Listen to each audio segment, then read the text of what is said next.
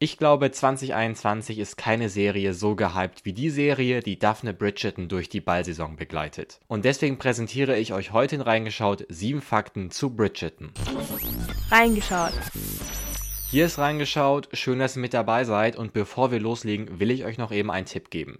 Und zwar haben wir schon hier in reingeschaut einen sehr ausführlichen Serientalk zur ersten Staffel von Bridgerton gemacht. Den könnt ihr euch sehr gerne anhören. Ihr findet ihn hier auf dem Podcast-Kanal. So, ich würde sagen, wir verlieren jetzt keine Zeit mehr, sondern starten direkt mit dem ersten Fakt. Wer die erste Staffel der Serie zu Ende geschaut hat, dem ist wahrscheinlich aufgefallen, dass die Off-Stimme von Lady Whistledown eine andere ist, wie von der Person, die sich hinter dem Pseudonym verbirgt. Wer die Serie jetzt noch im englischen Originalton gesehen hat, der konnte die Stimme der Oscar-Preisträgerin Julie Andrews als Aufstimme der Autorin hören.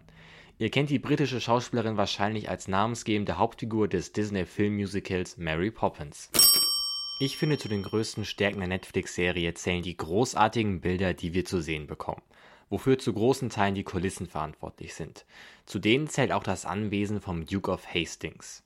In Wirklichkeit handelt es sich hier um das Wilton House, welches im Süden von England ca. 50 Autominuten von Southamptonshire liegt. Eine gute Nachricht gibt es hier für Fans der Serie, denn sie können dort tatsächlich das Bridgerton-Feeling erleben.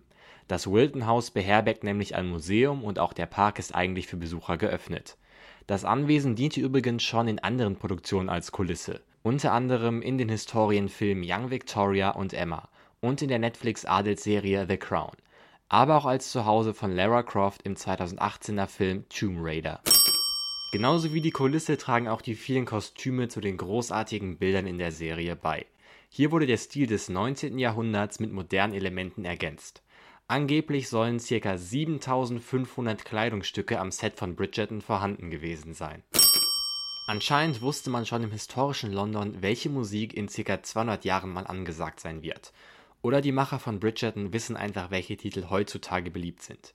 In der Serie hören wir viele moderne Pop-Songs im historischen Gewand. Und zwar Thank You Next von Ariana Grande, Girls Like You von Maroon 5, In My Blood von Shawn Mendes, mein absoluter Favorite Bad Guy von Billie Eilish, Strange von Celeste und Wildest Dreams von Taylor Swift. Verantwortlich für die musikalischen Darbietungen ist das Vitamin String Quartett, eine amerikanische Gruppe, die Popsongs mit Streichinstrumenten neu interpretiert. Schaut doch mal gerne auf deren YouTube-Kanal vorbei. Die machen nämlich ziemlich coole Sachen und es macht auf jeden Fall Spaß, da mal reinzuhören. Ihre Werke sind unter anderem in Serien wie Vampire Diaries, Gossip Girl, Westworld und Modern Family zu hören. In der Serie sehen wir eine ziemlich junge Daphne Bridgerton, die sich in der Ballsaison auf die Suche nach einem potenziellen Ehemann macht. Man könnte ihr Alter auf irgendwo zwischen 15 und 18 Jahre schätzen.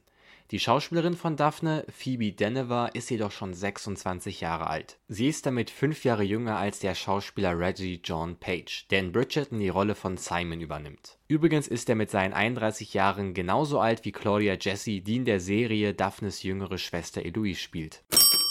Der Erfolg von Bridgerton fußt auf der gleichnamigen Buchreihe der amerikanischen Autorin Julia Quinn. Die ersten beiden Bände der Reihe erschienen sogar schon im Jahr 2000. Die ersten acht Teile fokussieren sich jeweils auf ein Mitglied der Familie Bridgerton. Die letzten beiden folgen diesem Muster nicht. Wenn Netflix also zu jedem der ersten acht Bände eine Staffel produzieren würde und sich dabei an die Chronologie von Julia Quinn hält, dann steht nach Daphne Anthony im Mittelpunkt der Handlung.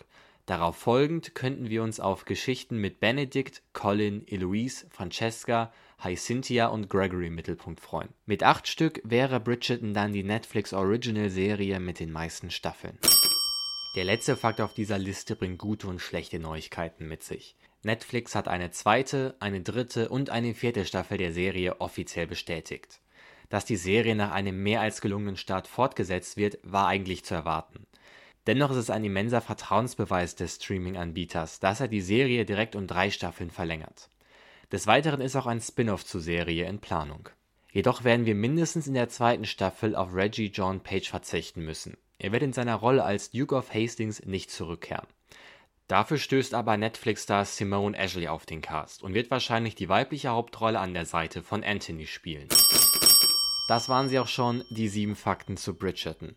Alle Folgen der Serie streamt ihr auf Netflix. Wenn ihr nie da was verpassen wollt, dann folgt doch gerne reingeschaut auf Instagram. Dort heißt der Podcast reingeschaut-podcast. Würde ich mich sehr drüber freuen. In dem Sinne, vielen Dank fürs Zuhören. Bis bald. Tchau!